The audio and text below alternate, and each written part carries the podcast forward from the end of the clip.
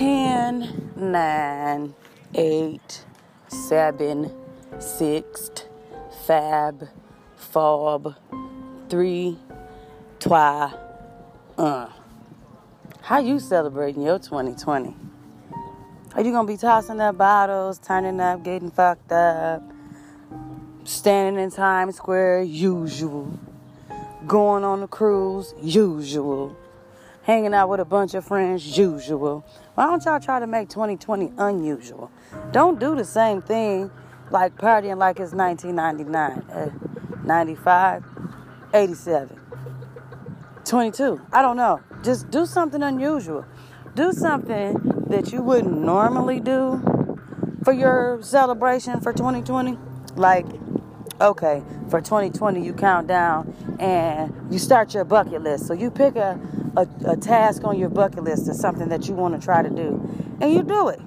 Like for 2020, I would like to be kissing Future under the Eiffel Tower for the new year. That's what I want to do. Yeah. That's just so nice and lovely.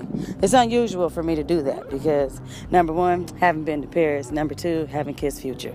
So those are two unusual things that I would like to do. Why don't you celebrate your 2020 unusually? Make 2020 unusual. Don't do the usual same old mundane. That's why most of y'all bored as fuck.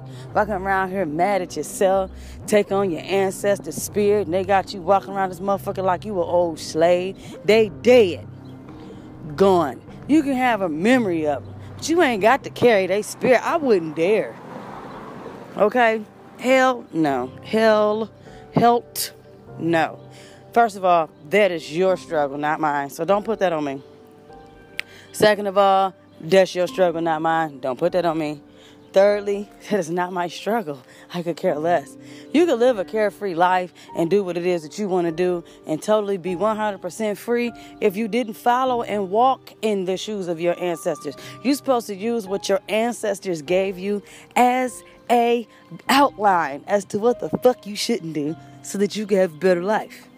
Y'all want to jump dead in them shoes and walk that same path that that motherfucker walked. And you want to know why?